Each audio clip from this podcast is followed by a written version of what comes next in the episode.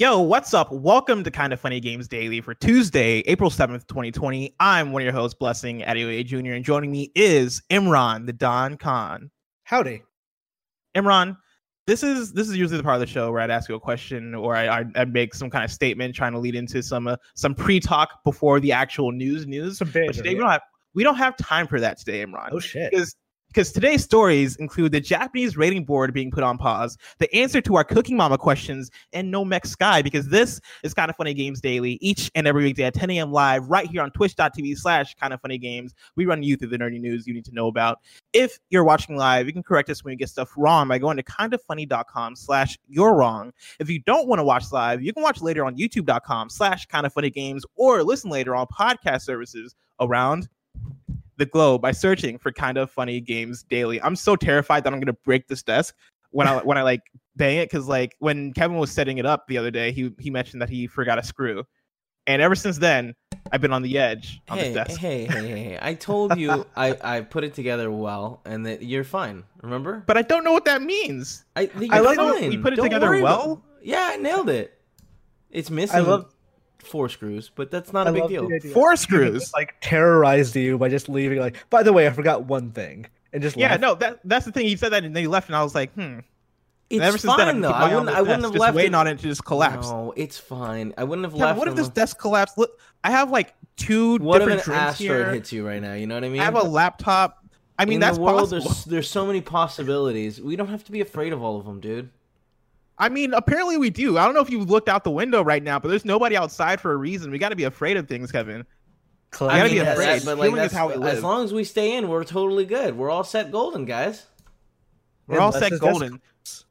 And you can be bronze or silver, because to be a part of the show, head to patreon.com/kindoffunnygames, where bronze members or above get to write in, and silver members or above get the show ad-free with the exclusive daily post show. Now it's time for some housekeeping. We have a new PS I Love You shirt that's available on kindoffunny.com/store. It's the same design as the sweater, but it's a shirt.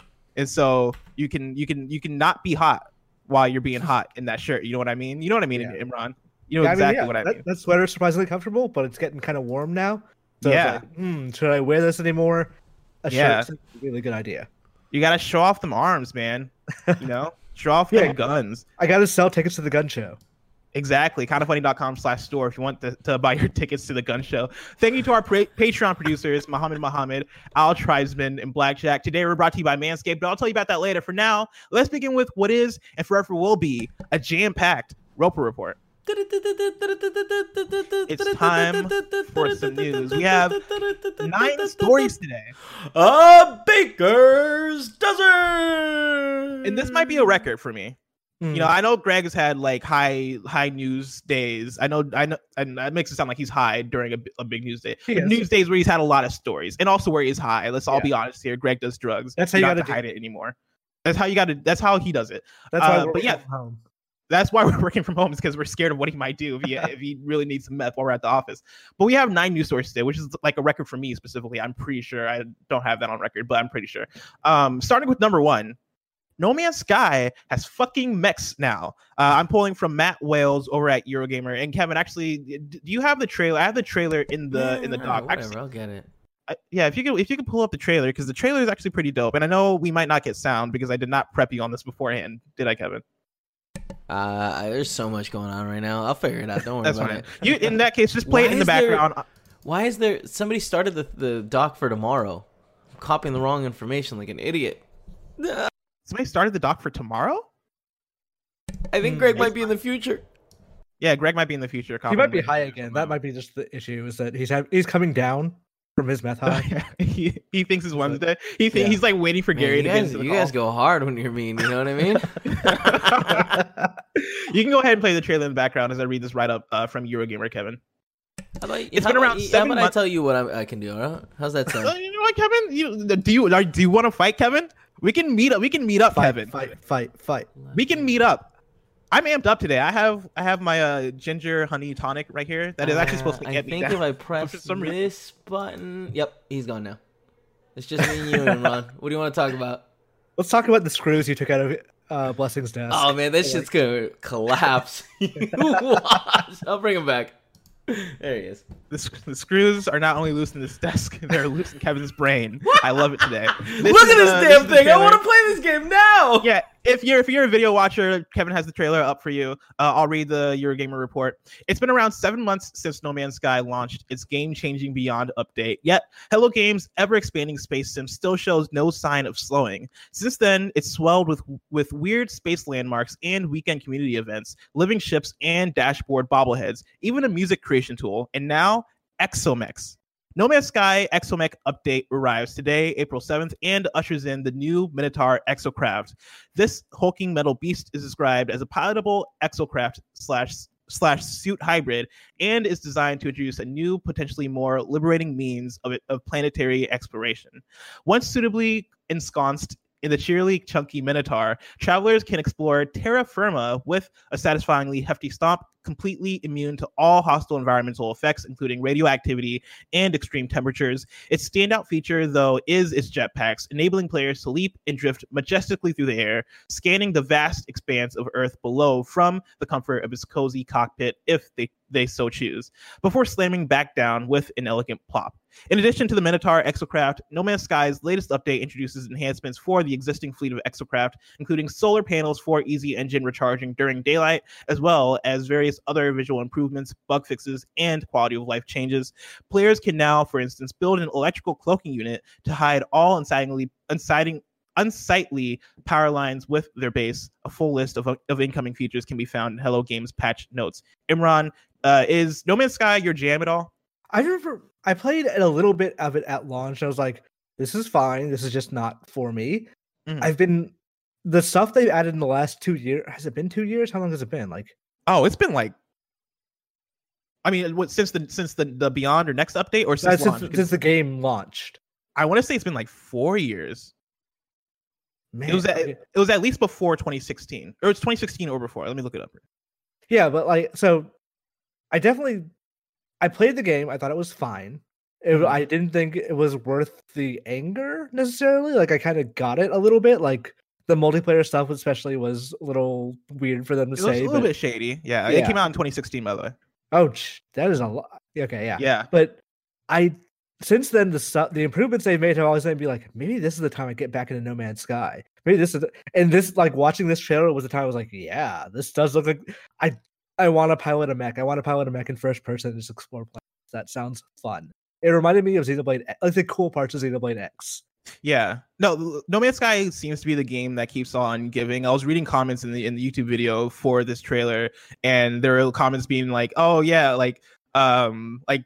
Murray, you can stop now. We get it. You're good. The redemption story for this game has been incredible. But yeah, even seeing this trailer where I've tried No Man's Sky after, I want to say it was the next update, which was supposed to be the update that kind of brought things back and made good on a lot of the different elements that were kind of missing in the beginning. I can't remember if it was the next update that added multiplayer or not. kindoffunny.com/you'rewrong, but it was one of the big updates where I was like, okay, I'm gonna jump into this thing. I'm gonna see what it's about, and it still isn't for me. But the more and more I see them update this game, the more and more I'm like, man, maybe the game could be for me now, right? Maybe multiplayer wasn't the only thing. Maybe the VR mode, for example, looks awesome to me. The idea that you're getting to pilot a ship and navigate the all the levers and pulleys that have going on there in order to make your ship fly and stuff. And then also, yeah, these mechs, everything I've seen coming out of No Man's Sky with all of their major updates seem really cool, really awesome. And even if they end up not being for me,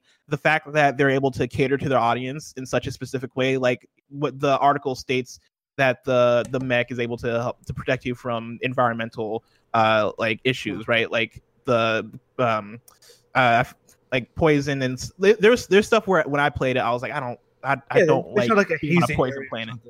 It seemed not fun to actually play outside of a mech, but I'd be down to play it with a mech. How are they making money out of this game now? Is it just game sales? The new update? That's a very good question. I can understand Ubisoft spending a long time trying to fix a multiplayer game because they keep selling season passes and DLC and stuff like that. This game, I don't think they do deals. Beyond update was paid, right? I think that was free. I think all the major updates have been free. So they were just like getting sales off this stuff, which is, I imagine, an interesting, like, kindoffunny.com/you'rewrong if you're in No Man's Sky, and you can tell us whether or not there's like paid DLC or how they might be making money post launch. Because yeah, like as far as I've seen, all the major updates, I know when I jumped in with Next, that was free. I believe Beyond was also free, and I believe this is also free. And it seems that like they aren't really charging people for much. There might be cosmetic stuff maybe, but I've not really seen evidence of that. And so even with that being the case, that is impressive. And yeah, compared to Ubisoft, where you look at Ubisoft and you understand why they're going hard with For Honor, because they can still sell packs post-launch. You understand why they're able to bring and commit to Rainbow Six Siege and not just like leave it at launch, because they saw a future in it, and that future does involve them making more money on it. With No Man's Sky, I'm curious on if the plan with No Man's Sky was like, hey, we're gonna redeem ourselves, and we're gonna go above and no pun intended, above and beyond in terms of getting back that goodwill. Because there was a point in time where I don't think Sean Murray could have showed up at an E3 conference. I don't think Hello Games' name could have like been on like an E3 like screen. Like there was a time where like if you saw that at say Microsoft's conference, it'd be like, ooh, well, we saw what happened with No Man's Sky. That name was mud for a very long time. But now it's like, what was it?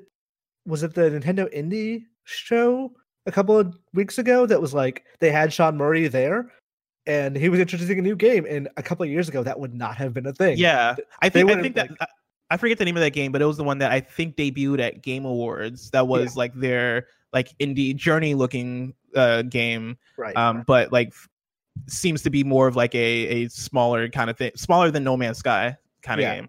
And now they've made it's a real Cinderella story, honestly. Like Sean Murray was once ducking the internet, and now when they shows up, people celebrate, which is crazy. Not a thing you see in the video game industry all that often. Once someone's done, they're usually done. Yeah, no, it's truly an insane story. I'm opening up kindoffunny.com/you'rewrong to see if, let's see. Borson00 says No Man's Sky has no paid DLC. Nail Biologist also says the newest Hello Games game is The Last Campfire. And yeah, like it seems like there's no paid DLC for No Man's Sky, which is crazy. Yeah, they're just making money off like game sales now, which is that is a thing the industry just doesn't do, and I'm shocked that they're able to do that. Yeah, good on them. Yeah. Number 2, Japanese rating board stops assigning ratings. I'm pulling this from Brendan Sinclair at gamesindustry.biz. With Japanese Prime Minister Shinzo Abe today declaring a month-long state of emergency in various parts of the country, the Computer Entertainment Rating Organization, CERO, today announced a temporary halt to the ratings process. The state of emergency includes requests for people to stay at home and non-essential businesses to close in Tokyo, where CERO's offices are located, in 6 other prefectures. Quote, since reviewers visit our office to conduct review, it is not possible for our staff and reviewer to work from home, the group said. For this reason, all operations, including review, including those under review, will be suspended from today until May 6th. Additionally, the organization will not accept submissions of new games for the ratings process until the state of emergency has lifted. Imran, this is pretty big news, because we've talked a lot on this show about games getting delayed and what can cause games and possibly like consoles to get delayed. And a thing that hasn't really come up is rating, right? Like if the CERO, which is basically the ESRB in Japan, if they're closed, if they're not accepting new games to get rated, games like that then delays games, because games have to be rated in order to come out. Right. And so they're closed until May 6th, which is a month, which is pretty insane. Yeah, it's nuts. And like one of the reasons it matters so much is that Japan never really had a work from home culture, so they weren't prepared for a lot of stuff like this.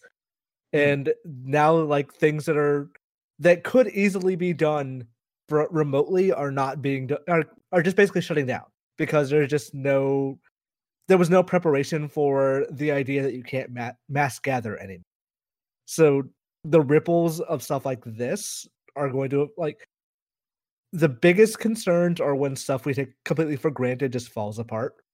And it's like the screws in your desk. You have no idea if it's just going to collapse everything. That's not the case. Exactly. Everything's totally fine. He is 100%. I would very comfortably sleep on that desk.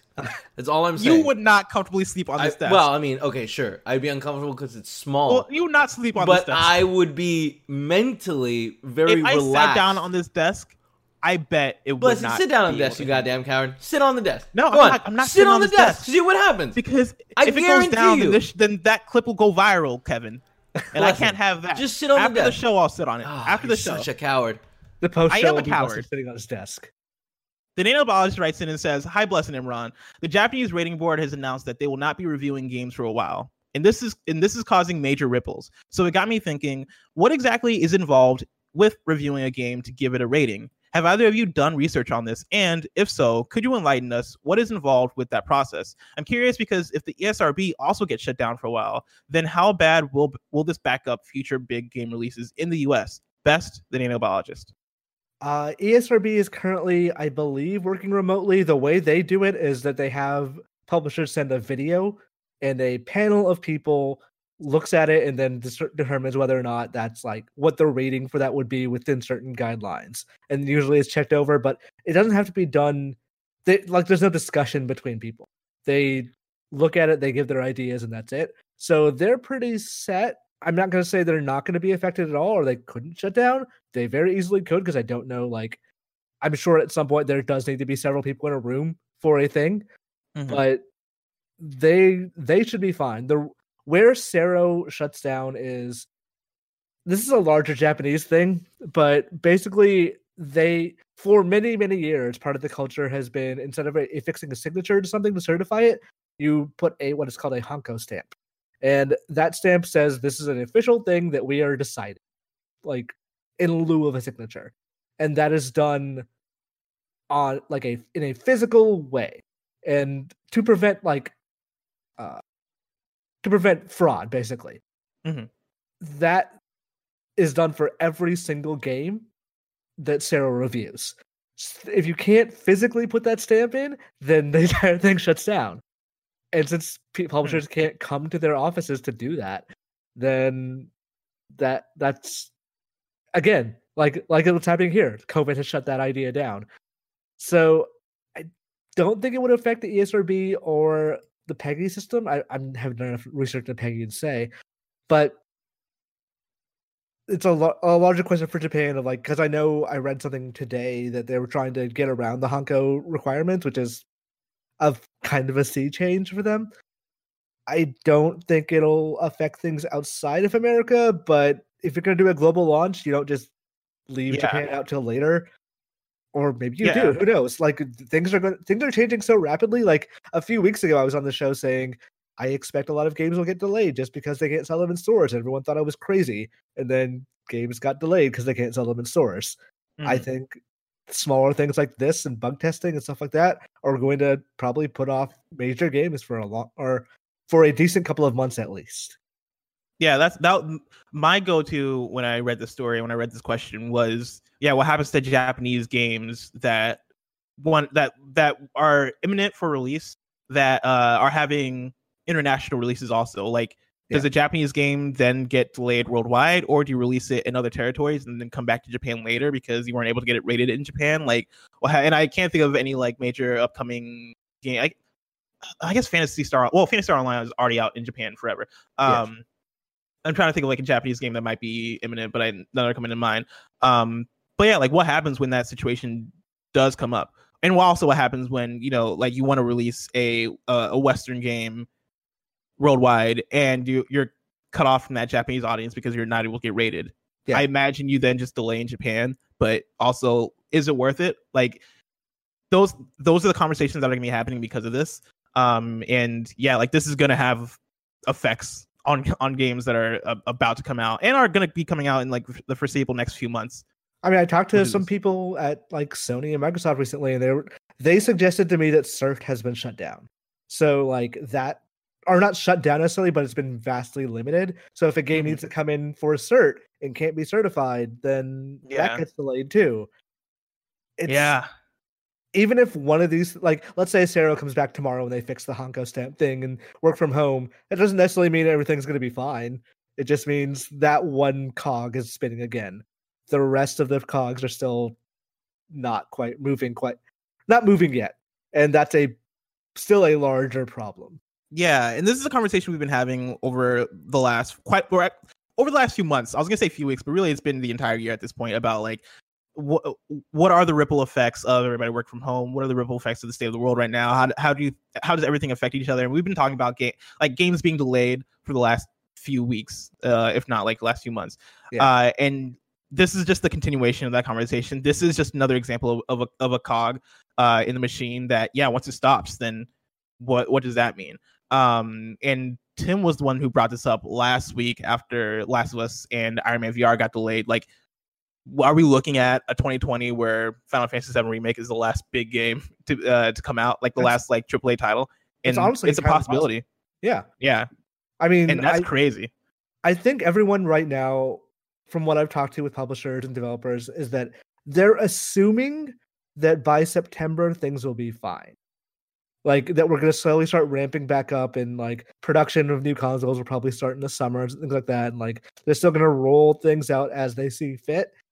But they're assuming that by the time we get to Cyberpunk 2077, that is going to be like the Madden of this year of, okay, yeah, now this game is out. Now games can start coming out again. I think that's not wildly optimistic, but still really optimistic. I think that even if we do flatten the curve right now, that we're eventually going to probably get another resurgence of this in like winter. Like, there was a thing I was talking to a friend the other day about Black Widow, and they were saying like, oh yeah, they delayed it till November, so they think like they'll release it in theaters and probably not release it just on Disney Plus immediately. I think November is really optimistic too, because I think things are going to happen again around then. Yeah. So yeah, I don't want to sound like such a doomer here, but I don't think we really have a full grasp of the full situation yet. And by that point, maybe we'll have vaccines and cures and things like that, and that would be great. But it's I think what's planning for 2020 right now is being optimistic. At the very least, by that point, I think we'll hopefully have a clearer idea of like if this is happening in waves because of the way that the disease spread or infect viruses spread. Like, I think we'll have a better idea of, okay, so like how is this going to affect things months from now, right? Like how if is this thing going to come back around in 6 months? Okay, when and how can we open up our movie or release our game? Like, hopefully by then we'll have a clearer idea than right now, where we are still in the stages of still learning and still understanding what the world is going to be for now. Right, and even like I said before, even if some of the cogs work, even if they fix the ratings and the cert and the bug testing and games are sold in stores again, like Iron Man VR is a good example. You remember the mall by the Kind of Funny Studios? They used to have like a PSVR setup, and they had signs like advertising Iron Man VR. So presumably they would be back to show people Iron Man VR and advertise that game, because you need to really try to experience it to actually, you know what that game is.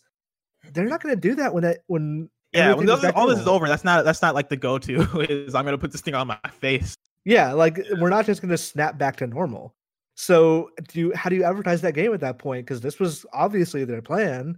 Does that game even still come out now? Do they hold on to it as a PS5 title? Is there a Marvel contract somewhere saying this game needs to come out in 2020 or we're pulling the license? Like it's. There's so many broad questions here that we are nowhere close to answering right now. Yeah, so many broad questions that we're gonna obviously continue to ask as we get more news stories like this, kind of painting more context about what's going on and how things are going. Story number 3, the Cooking Mama mystery might have been solved. This comes from Christopher Tootin at Screen Rant. And before I get into it, Imran, have you been following all this Cooking Mama? I have. Situation. This has been my favorite story because it's just like it's so low stakes, but it's also massively full of like misinformation that I just love following this and figuring out what's going on. This is the misinformation future that Kojima was talking about in Metal Gear Solid 2. So to catch people up, right? We talked about this yesterday, but if you missed it, Cooking Mama Cookstar came out for a couple of hours on Nintendo Switch last week. It came out and then it was immediately unreleased, right? And nobody really knows why. People have been theorizing. There was talk of blockchain technology originally when the game was being advertised. And yeah, when the game came out, people were kind of talking about overheating and is the game mining cryptocurrency on your Switch? People aren't really too sure who's developing the game. There's a whole lot of things that if you want to really catch up, listen to yesterday's KFGD where me and Tim talk about it. Screen Rant talks to a developer, and this is what they came up with.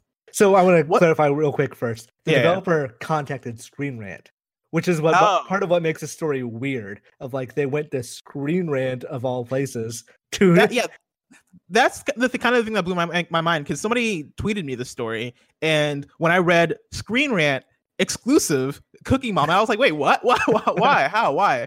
But yeah, this is what they write. One developer has spoken up about the rumors surrounding Cooking Mama Cookstar. Recently, the game had launched on Nintendo Switch eShop, but was quickly pulled without any explanation, leaving many players who had been anticipating the title feeling confused.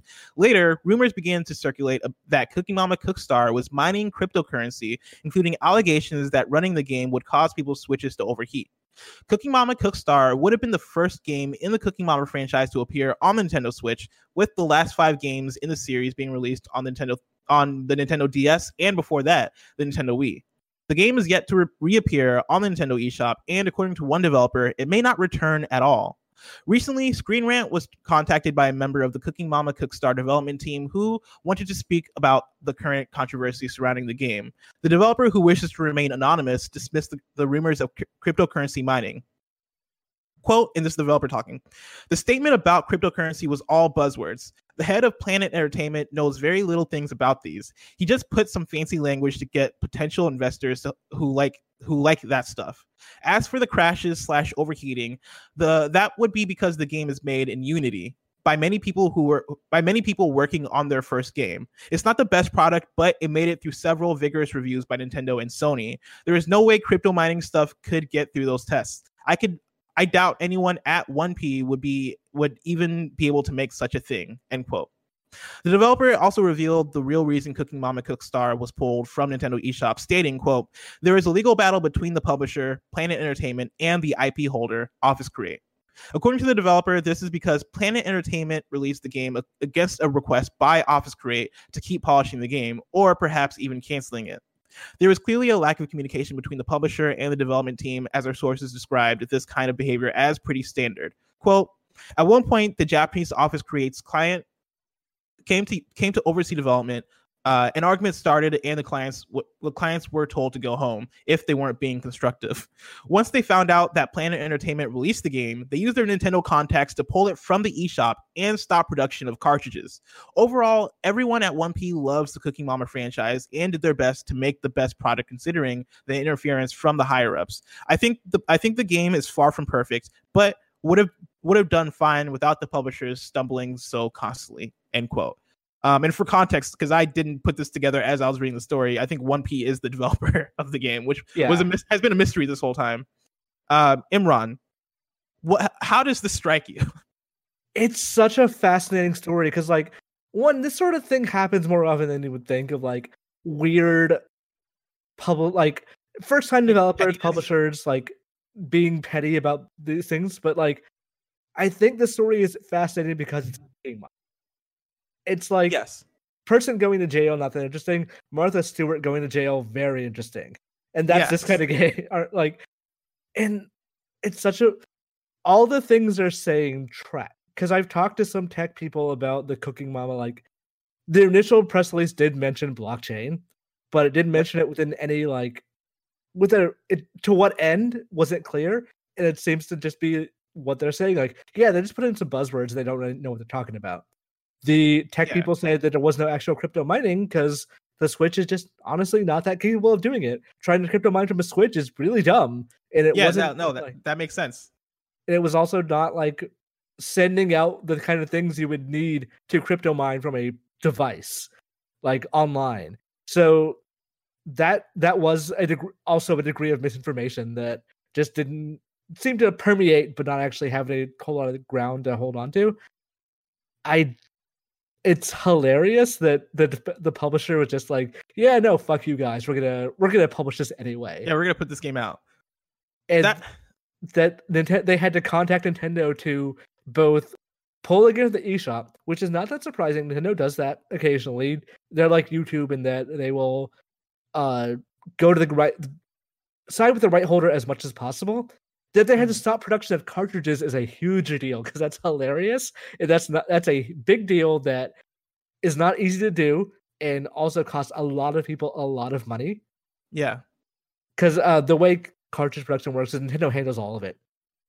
And to get into a queue, you have to schedule months ahead of time. And if your game sells well and you need more cartridges, it's a huge deal that a lot of developers don't really like dealing with Nintendo on, but they're the only game in town, so whatever.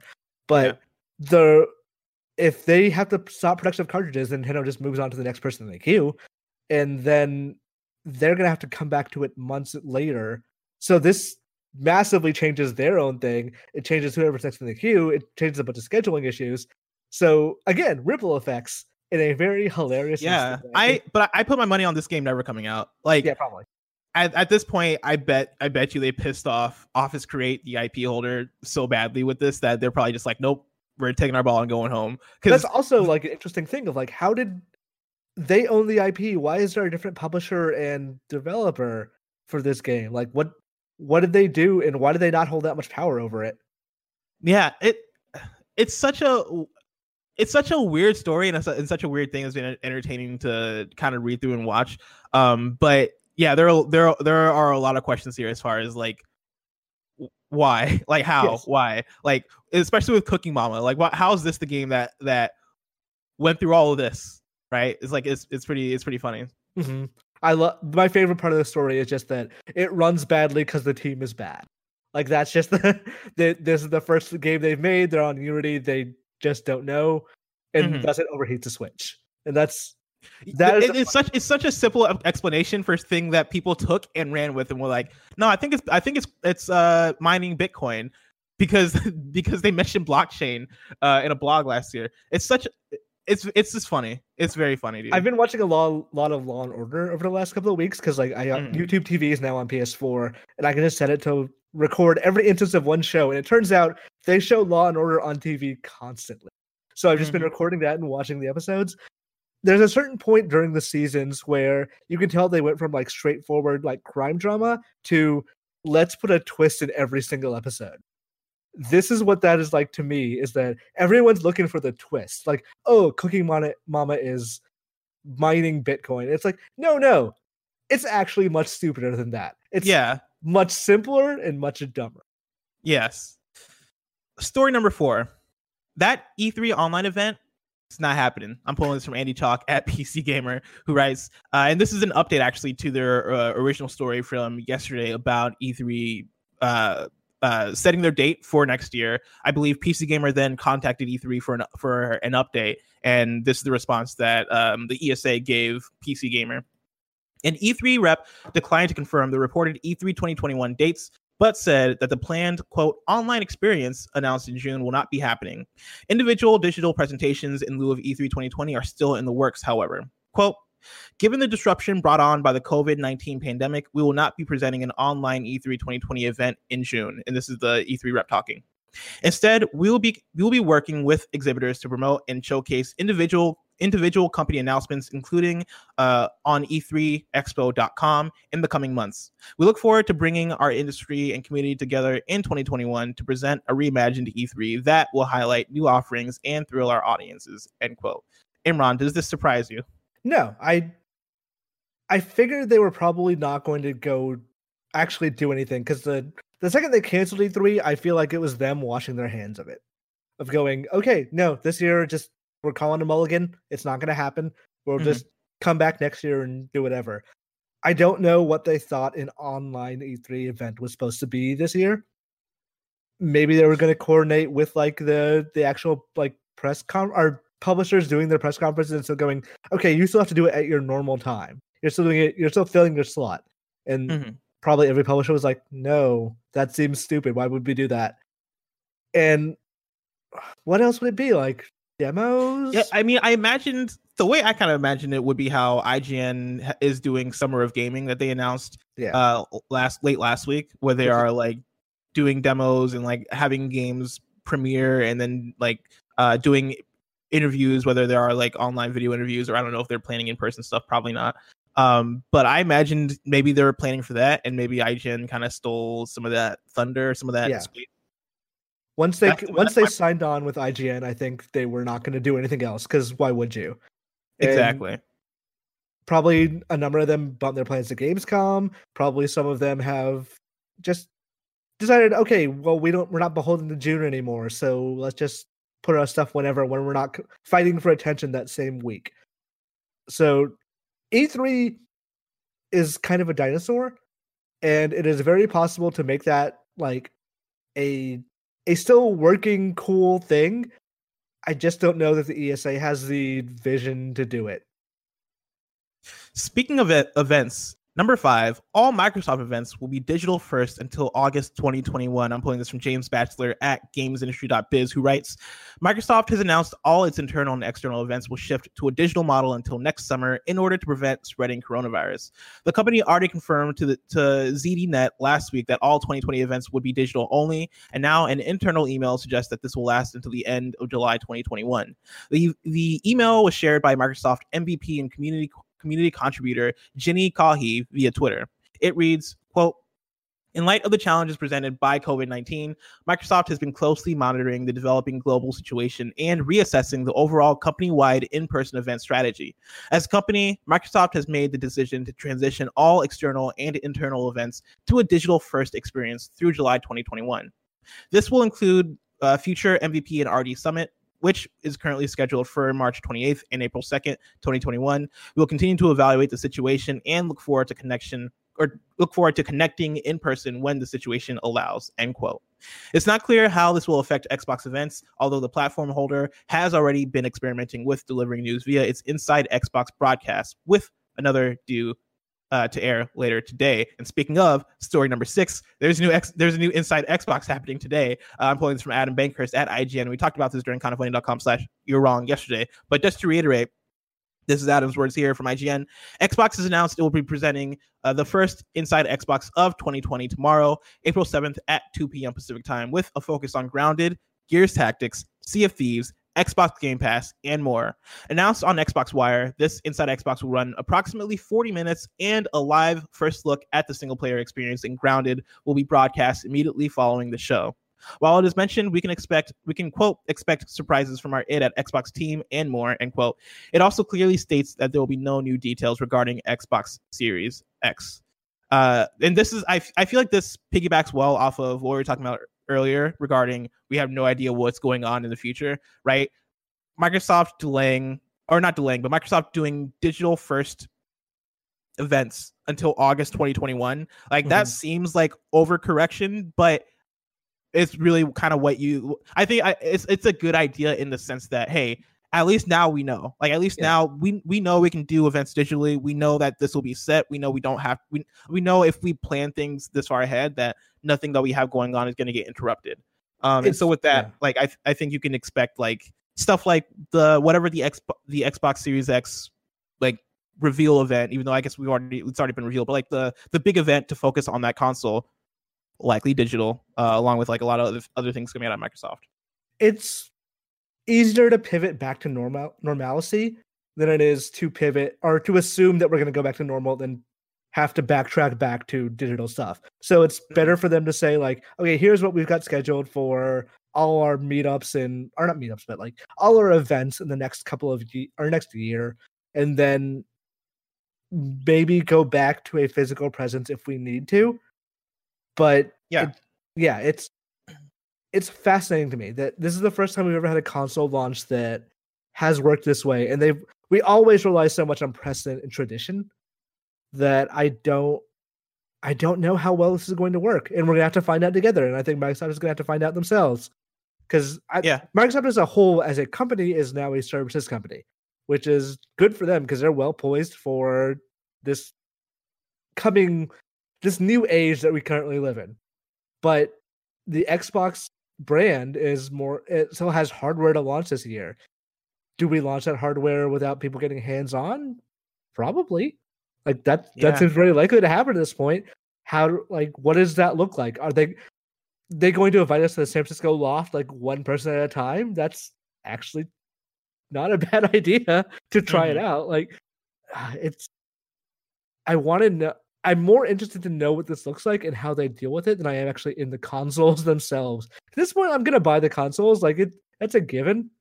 I want to know what they think a rollout looks like in a world where you can't really roll it out the same way you have the last 7 times. Yeah, I agree. I'm curious to watch this Inside Xbox too, to see if it's kind of a business as usual kind of thing, or if we see changes in that. Like, I wonder how internally working from home is kind of affected. Like, all right, how are we going to put together a video stream? Like, are we bringing down a video team, like a limited number of people for the video team to make this thing happen? Or, like, are we going to see Phil Spencer at home in his pajamas with a webcam pointed at him, like, hey, let me talk to you about Grounded? Like, how is that going to look? I'm curious to see. And I'm sure that's going to then reflect, like, future ways in which they show off the console this year. Yeah. Do you think that, like, everyone just does directs now? Oh, yeah. Actually stealing the entire like, not just how State of Play kind of does the same format with the voices and the, all that stuff. Like, all major announcements come through this thing now. I don't know if everybody's necessarily doing it like with a similar style, because State of Play, is like very much like a direct kind of thing. I think Inside Xbox could still continue to be what Inside Xbox is, even though historically it has been like interviews and sit downs and stuff. Mm-hmm. I think it might still be that, but with maybe like they do it over Google Hangouts, or like, I mean, they do it like we're doing this right now. Because I feel even though Inside Xbox isn't my favorite stream to watch, I think they found a good place with it, where it is like, hey, this isn't a place for the biggest announcements. This is a place for the fans and the faithful of Xbox, and we're giving like a lot of inside baseball stuff around updates, around new exclusive, like Grounded, which is a game that I don't think people are super excited about, but is a game that's going to speak to a certain audience and probably like the Xbox audience as a core. Like, we'll talk about games like that there in order to evangelize it. Like, I don't see that game playing well in a direct format, like that kind of like specific, like, hey, game, we're going to give you like the elevator pitch and the trailer and the date, and we're going to move on. I feel like when you do that for a game like Grounded, or for some of the things they say that they're talking about here in this Inside Xbox, right? Gears Tactics, Sea of Thieves, I feel like it's a lot more boring. But I do see like I do see companies going digital. Like, I do see those streams happening, but maybe in varying degrees in terms of format. And that's kind of the thing I'm most curious about, is what is Ubisoft's stream going to look like when they put one on? Because, you know, they're going to put one on during E3 time, right? What is EA's stream going to look like? Is EA's thing going to be a digital EA Play? And is it going to look like it looked last year when Greg was hosting it, and you have like, I don't know, 15 minutes dedicated to each of these games that you're showing off? Or is like a more condensed thing of like, hey, let's get in, get out, let's do the more Nintendo Direct style of thing?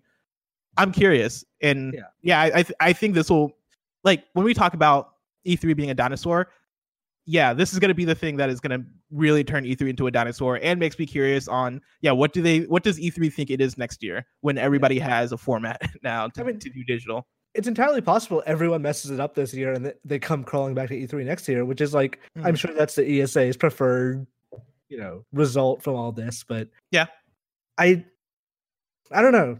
With Microsoft, the announcement of the Inside Xbox kind of caught me off guard. So I'm like, oh yeah, obviously they're going to do it, but when they announce what's going to be in it, like it's Grounded, Gears Tactics, Sea of Thieves, you got a little boring, which I think you're right. It's there's no headliner there. And I think that's because they save that stuff for their EXO events. Like EXO 20 is, and that's not going to happen. But like their EXO events is usually where I see them kind of going a bit harder with those announcements. And they like show up at Game Awards and the events throughout the year. But it's surprising to me they didn't use this as an opportunity to build the brand and say like, and also a new look at Halo Infinite, or the new trailer for Hellblade 2, or something like that. Like these are. I will play the hell out of Gears Tactics. I know a lot of people who just love Sea of Thieves, but they're going to wait for this thing to be over and then read Twitter or IGN or whatever for people to like condense information down for them. If they have a big headlining anticipatory thing, like I don't necessarily think the direct format is perfect, but I do think that it does a good job of making it event programming. It's definitely the most ideal version we've seen so far of that that format of going digital. Yeah. Before we get into story number 7, I want to tell you about our sponsor. Of course, you can go to patreon.com/kindoffunnygames where you can get this show ad-free. And speaking of ads, this episode of Kind of Funny Games Daily is brought to you by Manscaped.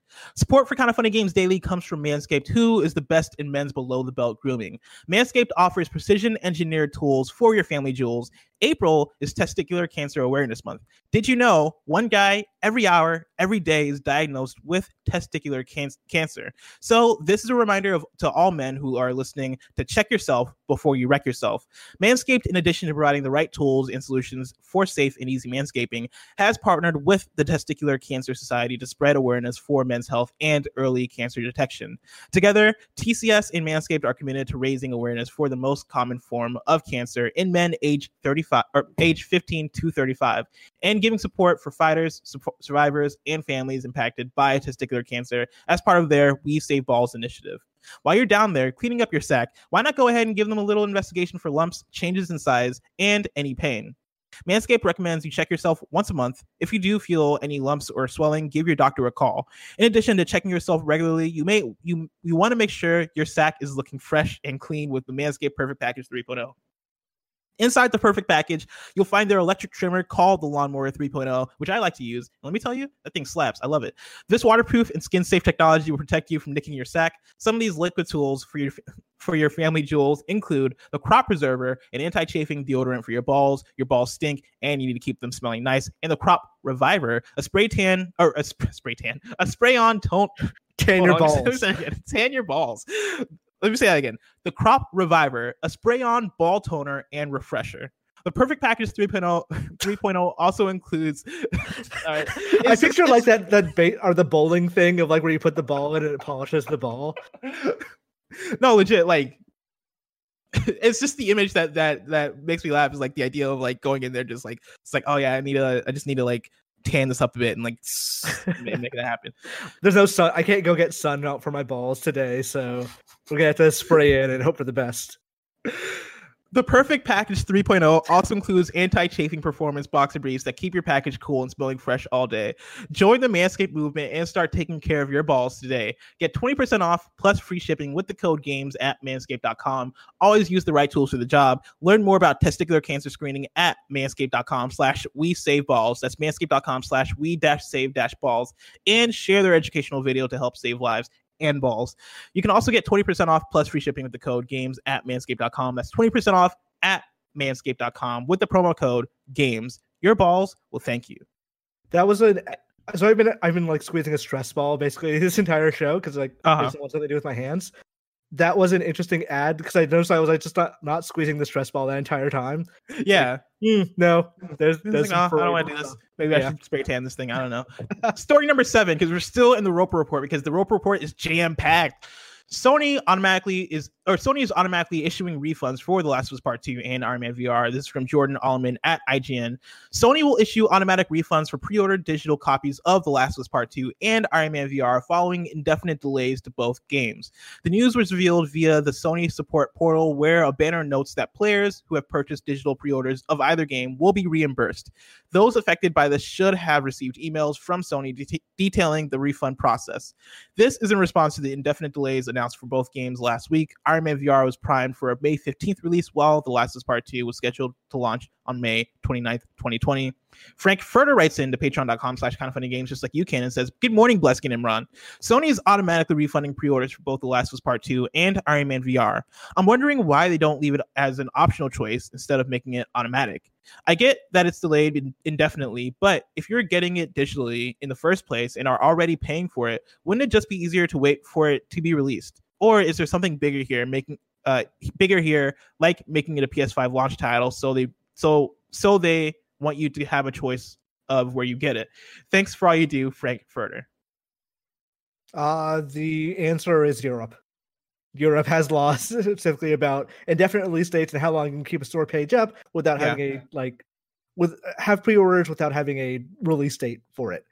They probably just want to do it worldwide just to not have to deal with one specific region.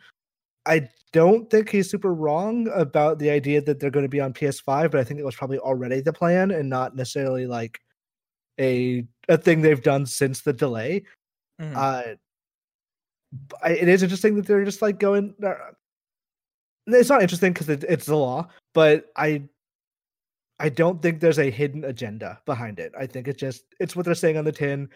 We're indefinitely delaying these games. We don't know when they're going to be out. It could be soon, could not be soon. But until we know an exact date, we can't have pre-orders sitting in our system and running afoul of people who might complain about it or might get litigious about it. Yeah, I that was my exact same answer too. It's the fact that it doesn't have a release date anymore is why they would cancel those pre-orders. Yeah.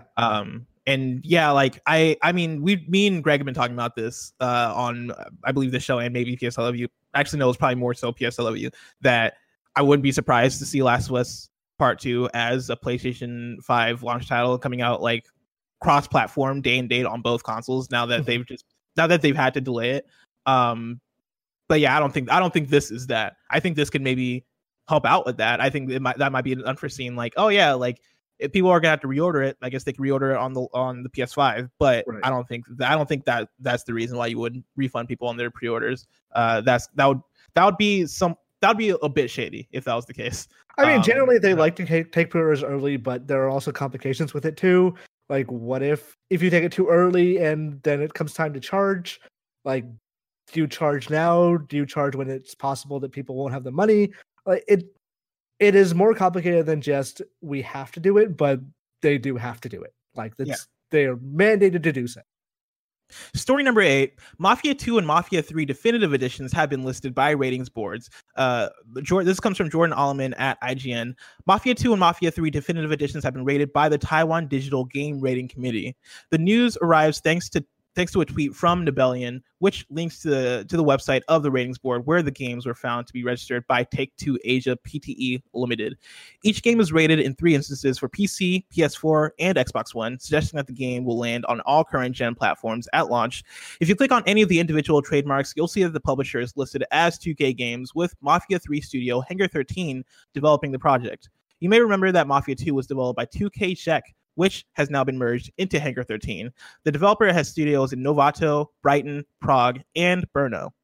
We first heard rumors of a return for the Mafia franchise back in August of 2019 when initial trademarks were filed. Over the weekend, we heard from Gamatsu that the definitive edition for Mafia 2 was rated in Korea, which backs up the credibility of this remaster.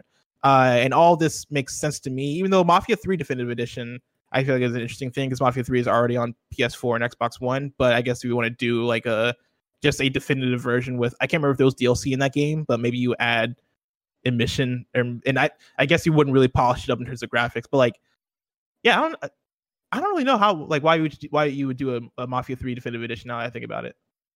Yeah, I feel like it doesn't make as much sense. I'd assume it has DLC. Maybe they actually did some design work to it. Like, maybe, yeah. That would be cool, but I don't, like, do you put that as a patch? Like, that's happened before though, like with Sleeping Dogs and stuff like that. Granted, there was a Sleeping Dogs came out on PS3 though. Yeah, and they did, but they also, like, for PC they made a definitive edition that kind of replaced the old one. Yeah. So interesting. And I wonder if it is like a package thing also. Maybe it could be like a, hey, we're selling these things together, and that's the deal, and that's why they're re-releasing in this way. That would make sense. It's also possible they're saying PS4 and Xbox One, but it's not actually for PS4 and Xbox One. Like, that could just be that what they have to put in the drop-down menu for rating now. But I what did you think of Mafia?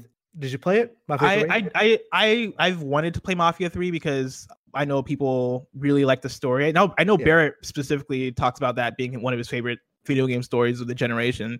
But I just never got around to it because, like, this is one of those games that seems good in some ways, but then seems like fine in other ways. And it's one of those things where I'm gonna wait till I'm in the mood for it. And I just never got into the mood for it. I never played any of the previous Mafias. I don't know anything about Mafia 2 or 1.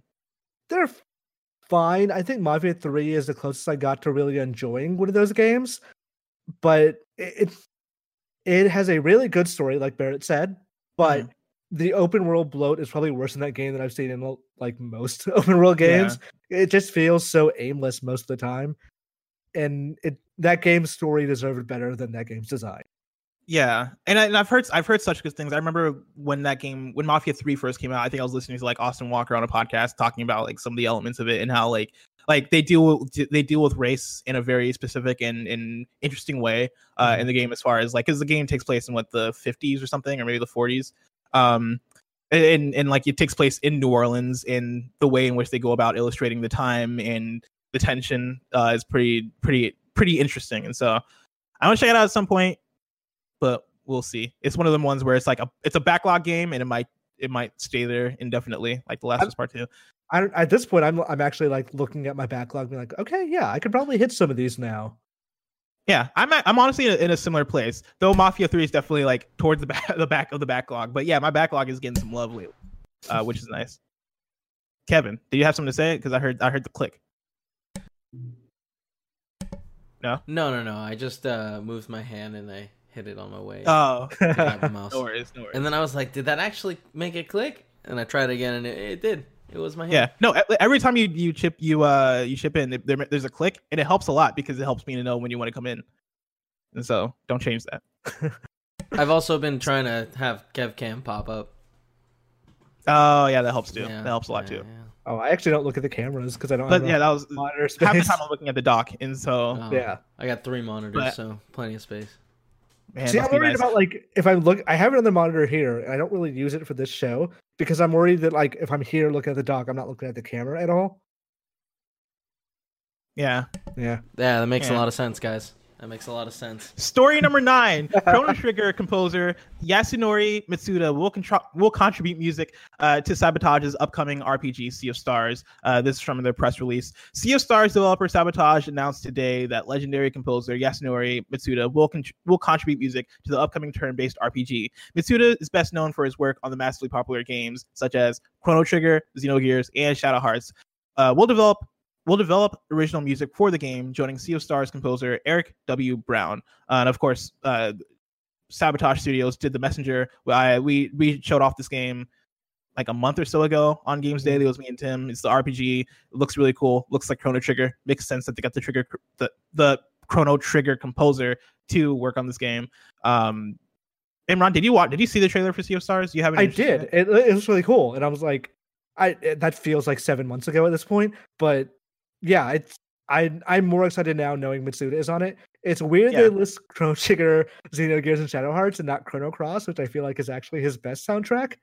But interesting. Yeah, if you're gonna go for a Chrono Trigger game, it makes absolute sense to bring in Mitsuda, who made most of the tracks for that game. There's a bunch of really cool interviews with him about how he designed a lot of that music, and most of it was like they didn't give me any direction, so they're just like make something good. So he made that soundtrack. So I think him left to his own devices he could probably outcompose most people out there. I'm very excited for this game, and we're talking about backlogs, right?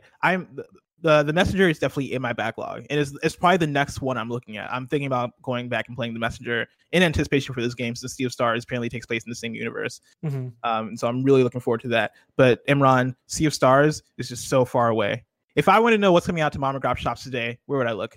The official list of upcoming software across each and every platform is listed by the Kind of Funny Games Daily Show host each and every weekday. Yeah. Out today, we got Below for PS4, Disaster Report, Summer of Memories for PS4, Switch, and PC. We should circle back around to that one because it's kind of a grim, funny thing. Disaster Report? Yes. Oh, okay. Let's talk about back to it later. Grim Valor for Switch, Pattern for Mac and PC, a game called Pattern. Interesting. Sophie's Cubes for Mac and PC. Which Infinite cube are you gonna let die? Infinite. Oh, I see what you did there. Yeah. Infinite Jonin for PC. It's like a Sophie's Choice, but like a Sophie's Cube. Digital Paintball Redux for PC. Octaflight for PC. I couldn't see that was a fight or a flight. Badlands for PC. Nations at War Digital for PC, and then you can start pre-ordering those Super Mario Lego sets out on August 1st right now. And then some new days for you, a game called Zed, that's Z-H-E-D, the puzzle game in which you must select the right squares to move forward, will be released on Nintendo Switch and Steam on April 16th. What's the word with Disaster Report for? So that game was originally developed for a PS3, and it was going to launch in 2011 in Japan. I think it was going to launch 2 weeks after the tsunami. Obviously, they could not release it at that point. It's a video game about an earthquake causing a tsunami. So it ended up killing the company that developed it, Irem, because they had an entirely finished game they just could not release. So they prepped, like, the company came back under a new form. I forget the developer's name, but they released it, or they're releasing it now for PS4, among another disaster. So that's crazy. Yeah. That's insane. So imagine being them. It's a very fascinating story. That's one of those ones where like you're like, oh man, is it us? Are we the problem? My hands. What have they done? Like it's one of those situations. Well, at least now it's actually officially out, so we don't have to worry about it coming circling back around in 7 years. Mm. Now it's time for kindoffunny.com/you'rewrong. That's right, we're fast forwarding to You're Wrong because it's been such a long show. And it looks like we don't have much wrong now. Biologist writes in and says, are y'all doing a live reacts for today to Inside Xbox? No, we are not. Because as history has shown us, Inside Xbox doesn't tend to be that exciting. Yeah. And so until they start doing like until they start acting like Nintendo or like Sony when I don't know, man, do like the thing where like they have like the video package and they zoom in and they zoom out and they're like, oh, now it's time for the next thing. And they transition and zoom in and they show a trailer. Yeah. Until they start doing that, then I don't know what we do an Inside Xbox reacts. But thanks for the question. Let's see. Nobob just says, I think you're missing that this means that there is no XO20 this year, which is Xbox's big fan event every year. Oh, yeah, I think we mentioned that there's probably not going to be an XO20 this year.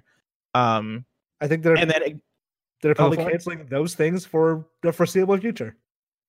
Yeah, at least like the next year or two, you're probably not going to see an XO. And then lastly, Ignacio Rojas said Mafia 3 did have DLC. So thank you for that clarification there. This week's hosts for the rest of the week are going to be tomorrow is Greg and Gary Widow. That's right. Widow Wednesday. Stay tuned for that. Thursday is Greg and me. Friday is Greg and me. Of course, this has been Kind of Funny Games Daily each and every weekday at 10 a.m. live right here on twitch.tv/kindoffunnygames. We run you through the nerdy news you need to know about. We have a Patreon post show for those that are subbed at the silver level of patreon.com/kindoffunnygames. So stick around for that. Otherwise, until next time, Game Daily. And then I guess we got to do the handshake. This way. This, I think? This like flipped for me, which is interesting. Yeah, I'm looking at the monitor on like Kevin's part and see if that works. That's why I was like doing